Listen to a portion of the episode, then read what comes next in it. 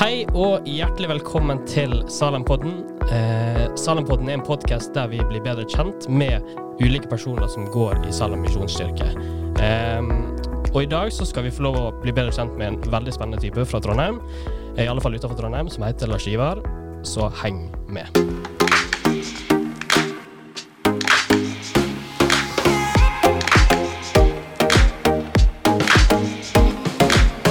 Hei sann, Lars Ivar. God dag, god dag. Er du spent på podkastinnspilling? Alltid spent på podkastinnspilling. Alltid spent. Du fortalte jo meg nettopp at du har litt erfaring fra podkastverdenen.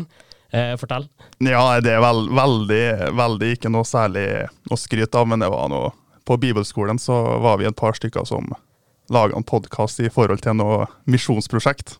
Hvor vi solgte pølser og ga til misjon, rett og slett. Solgte dere pølse live på podkasten? Nei, podkasten var på en måte som en, eh, en eh, reklame, for, eh, for det ble spilt på mandags kveldsmat. Og så klokka ti mandagskveld så var vi en fem-seks gutter som solgte pølser for ti kroner og ga til misjon. Hvor mye samler dere inn? Er det lov å spørre om det?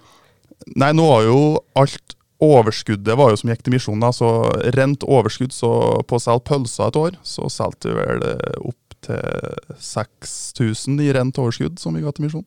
Det er veldig, veldig bra. Eh, så jeg tror du blir en god gjest da, eh, i dag. Og jeg lurer på, Lars Ivar, hvem er du? Fullt navn, sivilstatus, hva gjør du i Bergen? Eh, fortell oss. Ja, navnet er da Lars Ivar Vik Ormo. Jeg kommer da fra Mossvik, som er ei lita bygd et par timer utenfor Trondheim. Eh, studerer lektor i historie på Universitetet i Bergen på år to. Er i et forhold med ei bergensjente. Og ja. Trives egentlig veldig godt med å være i byen. eh, og har et veldig artig engasjement i Salem nå, som jeg trives veldig godt med, egentlig. Ja, for du har bodd i Bergen de to siste åra. Ja, det blir noe snart det nå til høsten igjen. Mm. Mm. Og hva, hva er det du liker best med Bergen by? Altså, Jeg vet hva jeg liker best, men hva liker du best med Bergen? Det, ja, det er jo litt artig, for at eh, jeg vil påstå, jeg vil si folkene. Fordi at eh, før jeg traff eh, min kjæreste, så hadde jeg veldig lite erfaring med bergensere. De var i mitt hode en gjeng eh, som uh, syntes det var viktig å være fra Bergen ikke fra Norge, og prata mye og høyt. Men så etter å ha blitt kjent med dem, så har jeg egentlig funnet ut at trøndere og bergensere er egentlig ganske like på mange områder. Hvor stolt de er fra plassen de er fra, og hvor joviale de er. Så egentlig så er det folkene som på en måte har overraska meg med hvor eh, omgjengelige de er. Og det er veldig artig for meg, som er veldig omgjengelig sjøl. Syns jeg, i hvert fall. Jeg kan bekrefte. Ja, takk, takk. Mm. Så ja, menneskene er vel det som er det beste med byen, spør du meg. Ja, Så bra. Spennende å høre. Men du snakka litt om tjenesten du har i Salem. Eh, jeg har jo hørt litt om den, men fortell, hva er det du gjør? Eh, og hvorfor syns du det er viktig å holde på med den tjenesten i Salem? Ja, tjenesten min i Salem er da som følger at jeg er det som kalles for mellomleder for eh, teknisk. Eh, så det vil det å si at jeg er hovedansvarlig for at det er eh, lyd, lys og bildeteknikere på gudstjenestene. Hovedsakelig på lørdagen, men vi har litt ansvar for klokka 11 gudstjenester på søndager òg. Og det er litt artig, litt artig at jeg har den, med tanke på at jeg har null teknisk kompetanse, og da snakker vi eh, ingenting. Eh, men eh, jeg var, når jeg kom til Bergen, så ble jeg plassert i, i bibelgruppe med han som nå er pastor, Gjermund. Eh, og i den gruppa så også han som var eh, mellomleder for teknisk, eh, og som da skulle slutte, og spurte meg om jeg ville være den nye eh, mellomlederen for teknisk. Og da var grunnen til det var ikke av mitt tekniske eh, repertoar, for det har jeg ikke. Men det var rett og slett for jeg mente at jeg skulle være flink med mennesker, da, var det jeg mente. At, de, eh, at det var det som var viktigst, at jeg skal eh, passe på å følge opp og legge til rette for at eh, teknikerne våre skal få den beste og eh, artigste eh, tjenesten de kan få, egentlig. da. Mm. Så jeg er egentlig en tilrettelegger og en eh, eh, planlegger, kan du si, egentlig, da, inni den tjenesten. Altså du er en, en planlegger og ikke en praktiker på området? Ja, det vil jeg påstå. Jeg har ikke særlig mye å bidra med når det kommer til det tekniske. Mm. Men det er jo kjempeviktig, da. Og det å kunne spotte potensial i en gjeng. Eh, og ikke nødvendigvis OK, den kan alt, men den kan bruke sine egenskaper inn i det. da. Eh, og det er kjempeviktig. Eh, I alle fall i Salem, der vi trenger folk som, som skal være med i tjeneste. da. Og da vet du at du er litt, eh, litt inne i gamet på det med tjeneste. Kan ikke du bare dele litt rundt tanker, eller tankene dine rundt eh, tjeneste? Ja, det kan jeg gjøre. Eh, sånn som i alle menigheter, vil jeg påstå, så er det jo alltid et behov for eh, folk i tjeneste. Eh, og spesielt kanskje det, Nå er det jo lørdagsgudstjeneste jeg har mest eh, eh, forhold til, og der er det jo studenter hovedsakelig, og studenter er jo alltid i en sånn eh, fase hvor de beveger seg hele tida, og da er det alltid eh, forflytninger, og folk flytter og folk slutter osv., så, videre, og så, videre. så dermed så er det alltid behov for nye folk. I alle tjenesteledd, egentlig. Om det er kaffelaging, eller stå i velkomst, eller teknikk eller lovsang, så er det alltid behov. Eh, og da er litt av mitt nyere engasjement der nå, da, det er vel det at eh, vi må, en, eh, vi må, få oss en, en, veldig sånn konkret og god plan da, i salen for hvordan vi kan engasjere folk til å vil bli med i frivillig tjeneste. For det er jo til syvende og sist frivillig. Og dermed så, så er det jo eh, viktig at folk eh, sjøl har et sånt indre drive på at dette her ønsker jeg å bidra med. Og da må vi engasjere dem, tenker jeg. Eh, så, så, så, det er jo noe vi holder på å eh, drodle litt på nå i siste. Hvordan vi kan eh, gjøre det akkurat det her.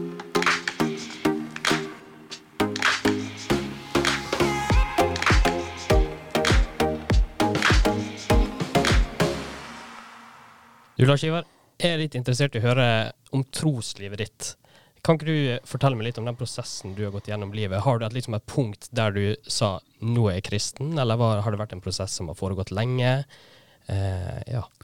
ja, det er jo litt artig. Eh, det, jeg tror ikke jeg har sånn kjempegodt svar på akkurat da sa jeg at jeg var kristen. Jeg har jo på en måte alltid hatt eh, si, troa med meg, med at jeg kommer, fra en, kommer jo fra en kristen familie, men jeg kommer jo ikke fra et kristent område, for å si det på, på den måten. da.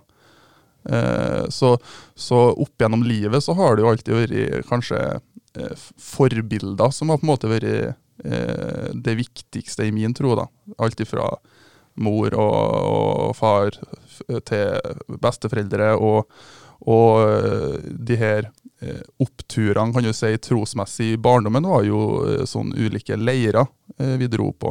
Og det er spesielt ett leirsted som er veldig nært mitt hjerte, og det heter for Laberget. Som ligger like, like utafor Levanger. Og der hadde du noen ledere som gikk igjen, som på en måte var liksom de store religiøse forbildene. da som var med og på en måte veileda i troa i en ung alder. da. Men så er det jo et punkt hvor man slutter å gå i de her litt barneleirene til at man på en måte beveger seg inn i ungdomsskolene og videregående og liksom en veldig turbulent periode av livet. Og, og, da var det en eh, Kan du si Det, var, det er et artig, men det var en, jeg var på en, en, en leir, en påskeleir på eh, IMI Støren på Oppdal hvor på en måte jeg fikk mitt første eh, kalle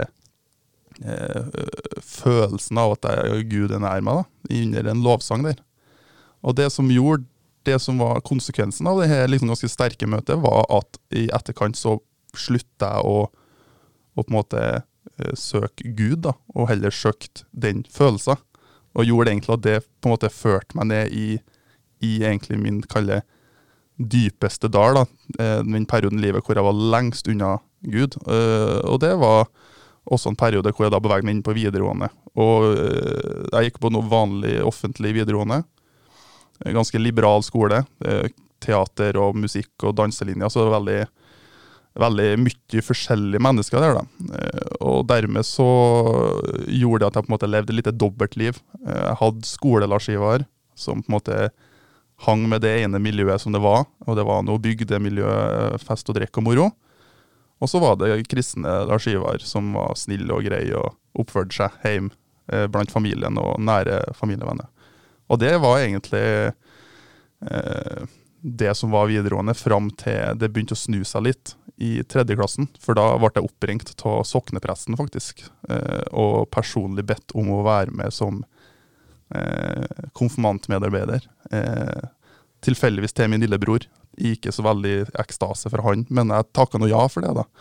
Og det på en måte begynte å snu deg litt. da. Eh, begynte å få mer og mer fokus på den eh, ekte meg, da, som jeg mener den der eh, snille Lars Ivaren, som familien kjente. Eh, Og på en måte den prosessen begynte der, da, men så var det ikke før at jeg var ferdig på videregående og begynte på, på bibelskole at eh, jeg virkelig på en måte tok et skikkelig standpunkt, kan du si. da. Mm. At det her jeg ønsker, og det her, her jeg ønsker å vie livet mitt til, og det er det Jesus hører til. Eh, og da fikk jeg for første gang i mitt liv et kristent fellesskap også. Og det var jo viktig for meg, at jeg endelig fikk kjenne på at jeg er ikke alene liksom, som ungdom. Det finnes faktisk flere som både deler samme trua som meg, men som også er like gamle som meg. Eh, ikke er 70 pluss, liksom, i bedehuset. Så, og videre så har det egentlig bare utvikla seg, det året gjorde mye for meg. Eh, og nå så er nå to år inn i, snart to år inn i studiet eh, hver dag. Og aktivt i, medlem i Salem, så det, det har eh, vært en, en berg-og-dal-bane. Men eh, jeg ser på nå i etterkant som en styrke at jeg har gått gjennom litt det jeg har gått gjennom. Eh, fordi det er, det er jo ikke alt jeg har opplevd som alle kristne i dag kan si de har opplevd. Det er ikke det. Spennende.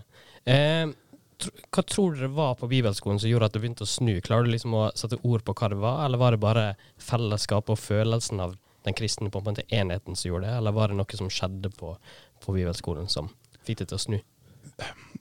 Det er jo fristende å si hele pakka, da. For det er jo på en måte, det er jo veldig intenst, et sånt bibelskoleår når det i tillegg er en, en, en internatskole. Um, men jeg vil påstå at det er en blanding av Nå gikk jo jeg i linje som heter Veritas, som er en trosforsvarslinje og en, liksom en teoretisk linje. Um, jeg kunne ha gått uh, friluft eller idrett som jeg tenkte, men så valgte jeg å gå den, den religiøst mest tungtveiende linja, kan du si. da.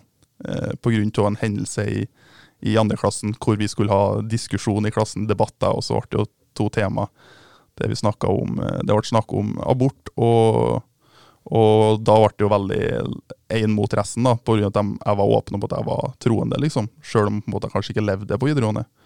Og det på en måte da klikka litt og gjorde at jeg vil gå, jeg vil søke hva er det faktisk hva, Ikke bare hvem er Gud, men hva er Gud, og hvorfor er Gud, og hva er jeg i forhold til Gud. Mm. Eh, og da er det en blanding da av Eh, den linja, at vi søk, gikk i dybden på, på, i Bibelen. Eh, gode forbilder eh, som eh, min linjelærer, som heter for Per Sigve Særem fra Jæren. En fantastisk type. Som ja, virkelig bare la ut i det breie og smale og egentlig opp og ned hvordan, hvordan er det faktisk ting fungerer, da, og hvem er vi i forhold til Gud. Og det her i blanding med, med, gode medstudenter som på en måte deler samme entusiasmen og gløden etter hvert.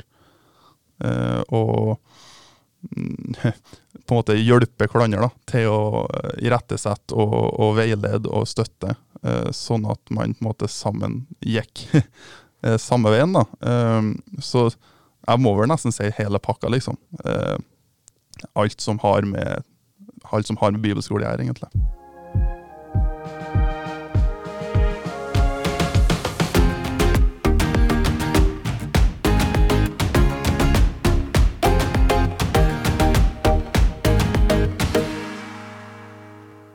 Har jo du gått to år i Salem, Lars Ivar, eh, og jeg er litt interessert i å høre hva Når du skal søke Gud, og du snakka litt om lovsang i stad, eh, hva er det du gjør da? Er det lovsang? Setter du deg ned med Bibelen og leser den?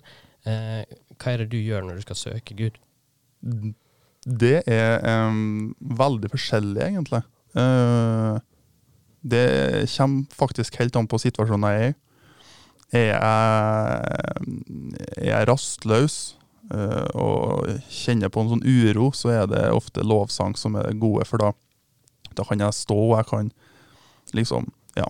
Jeg, jeg, jeg, er ikke lost til å lese linja opp og linja ned i Bibelen, men jeg kan på en måte være litt mer fri da, og, og uttrykke, uttrykke, meg fysisk. Men, uh, men jeg, er, jeg, har alltid hatt uh, den her gløden for å virkelig liksom Kanskje mine ikke største gudemøter, kan du si, men mine største aha-opplevelser har kommet gjennom eh, at jeg har lest Bibelen og grunna og bedt samtidig, kan du si. Um, så egentlig så trives jeg veldig godt um, og på en måte, kan du si, kjenne på eh, en sånn eh, ekstasefølelse når man på en måte kan lovsynge sammen. Men så får jeg på en måte min største kalle åndelige vekst da, eh, når jeg trekker meg tilbake og det er rolig og stille. Kanskje en rolig eh, sånn lovsangsinstrumental i bakgrunnen, hvor jeg hviler og eh, jeg ber høyt, for det er jeg for meg sjøl. Og så enten så har jeg noe, jeg, noe leseplan, eller, eller så bare blar jeg opp helt tilfeldig og begynner å lese i en bok. Og så prøver jeg å grunne liksom på hva er jeg faktisk har lest, og prøver liksom å forstå hva er det det er, hvordan kan dette ta inn i livet mitt. da. Så jeg vil påstå, eller i hvert fall for meg, så er bibellesning kanskje den mest eh, effektive måten for meg å, å, å søke Gud på. Men da i, i, i, samsvar med bønn, kanskje både før og etter. Mm. Spennende å høre om. Eh, takk, Lars Ivar. Eh, takk for at du var med i Salampodden. Det var veldig interessant å høre om eh, trosreisa di, eh, om tjeneste, hva du tenker rundt det, og ikke minst eh, det vi snakker om nå på slutten, med hvordan du søker Gud. Eh, takk for at du har vært med. Tusen takk.